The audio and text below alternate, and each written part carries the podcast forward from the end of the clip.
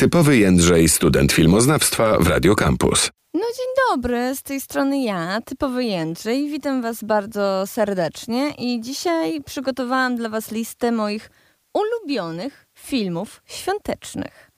Y, To będzie wielkie top 10, więc proszę zapiąć pasy. Chyba, że prowadzicie samochód, to na pewno już macie zapięte pasy, ale jakbyście nie prowadzili, to proszę zapiąć pasy, bo będziemy tutaj odlatywać do krainy świątecznych historii. Chociaż niekoniecznie. To będą zupełnie, zupełnie różne historie, które po prostu kojarzą się gdzieś tam z polskimi świętami. Na miejscu dziesiątym listy do M. No po prostu oddam honor tej serii, bo jakby wpakowali w to mnóstwo Polacy pieniędzy, oglądają to Polacy w kinach. Pierwsza część naprawdę moim zdaniem była całkiem przyzwoita, można było uronić łezkę, wszystko było całkiem ładne, więc dla takiego, wiecie, poczucia patriotyzmu po prostu i świątecznego patriotyzmu na dziesiątym miejscu listy do M. Na miejscu dziewiątym, to jest ciekawa pozycja, to jest Kickboxer. Nie wiem, czy tutaj Państwo kojarzą taki film.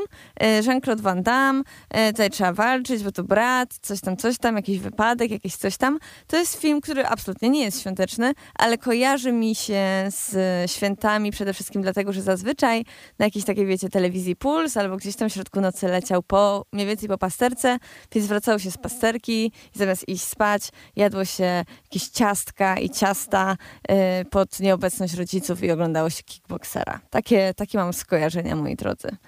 Y, mam nadzieję, że jakaś pomoc społeczna nie będzie musiała interweniować.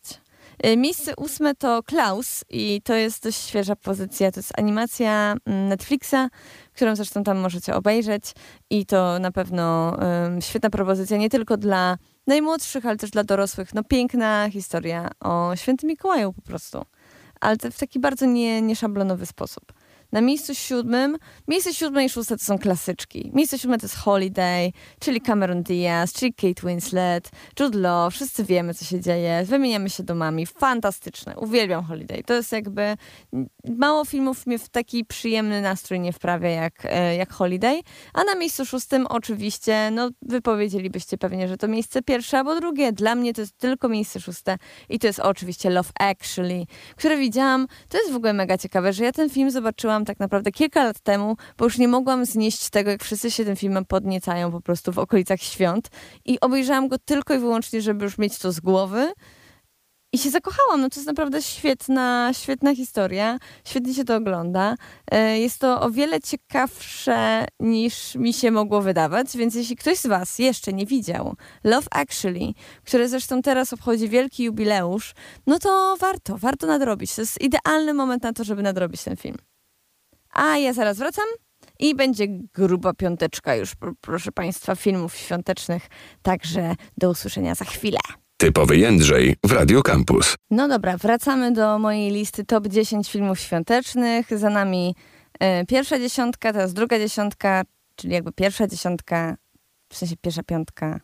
No wiecie, top 5, top 5, po prostu top 5 teraz.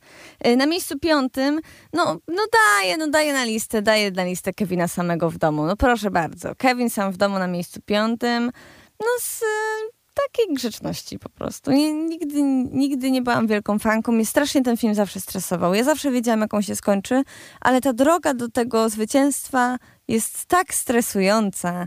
Tych panów tam tyle okropieństw czeka. To jest e, niesamowite, ale oczywiście jest to część naszej tradycji e, i, i fajnie, i fajnie. Więc na piątym miejscu Kevin sam w domu.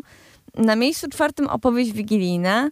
Em, ta wersja z Jim Carreyem. Em, oglądałam to z- dosłownie z głupoty gdzieś tam w telewizji, chyba w Wigilię coś jeszcze przygotowując, coś sprzątając i tak mnie wciągnęło, że po prostu przesiedziałam e, te dwie godziny przed e, telewizorem. Prze- Przepiękna jest ta historia, nie wiem dlaczego, jakby ja w ogóle bardzo lubię opowieść wigilijną jako historię, więc należała jej się fajna adaptacja i ta adaptacja zdecydowanie do takich należy. Mm, Dalej na miejscu trzecim. O, jesteśmy już teraz w top 3, moi drodzy. I w top 3 będą trzy filmy, w których absolutnie nie ma nic o świętach, tak naprawdę. No w sensie święta są elementem części z tych filmów, ale nie są, nie są najistotniejsze. E, Miejsce trzecie to Harry Potter i więzień Azkabanu. Dlaczego? Dlatego, że zaraz po premierze dostałam od moich rodziców kasetę wideo i katowałam ten film codziennie przez święta.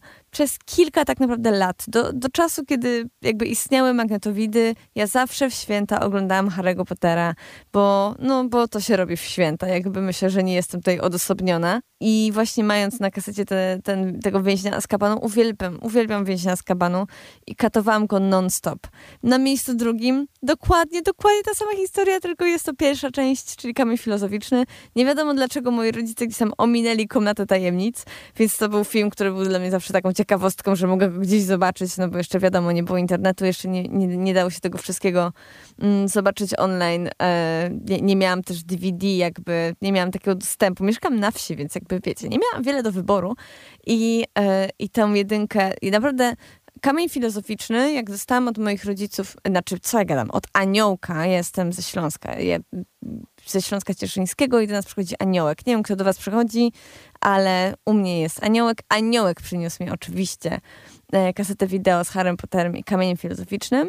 To pamiętam, że po Wigilii odpaliłam tą kasetę po raz pierwszy i później ona była puszczana non-stop, tak myślę, że do Sylwestra. Myślę, że spokojnie tak z 15 razy obejrzałam ten film e, do, do Sylwestra, bo nic innego nie robiłam. Po prostu oglądałam go w kółko i w kółko i w kółko i w kółko. Znam go na pamięć. Jestem w stanie go wyrecytować w środku nocy. Oczywiście z polskim dubbingiem. Mm, no i tam jest scena świąteczna, są szachy czarodziejów, więc jakby wszystko się zgadza. No, uznajmy, że, uznajmy że, że tak jest.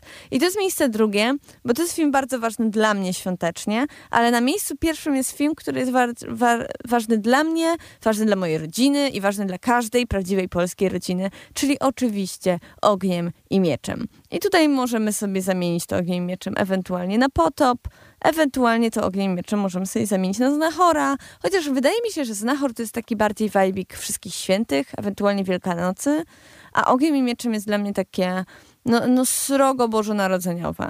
Nie wiem dlaczego, czy to dlatego, że te awantury o Bohuna są zawsze przy wigilijnym stole, czy to dlatego, że też tam sporo tego filmu się dzieje, kiedy jest zimno, kiedy jest śnieg, nie wiem, ale dla mnie naprawdę Ogniem i Mieczem jest e, absolutnym top filmem świątecznym, jaki kiedykolwiek powstał. Nie mogę się doczekać, aż pojadę na święta do domu.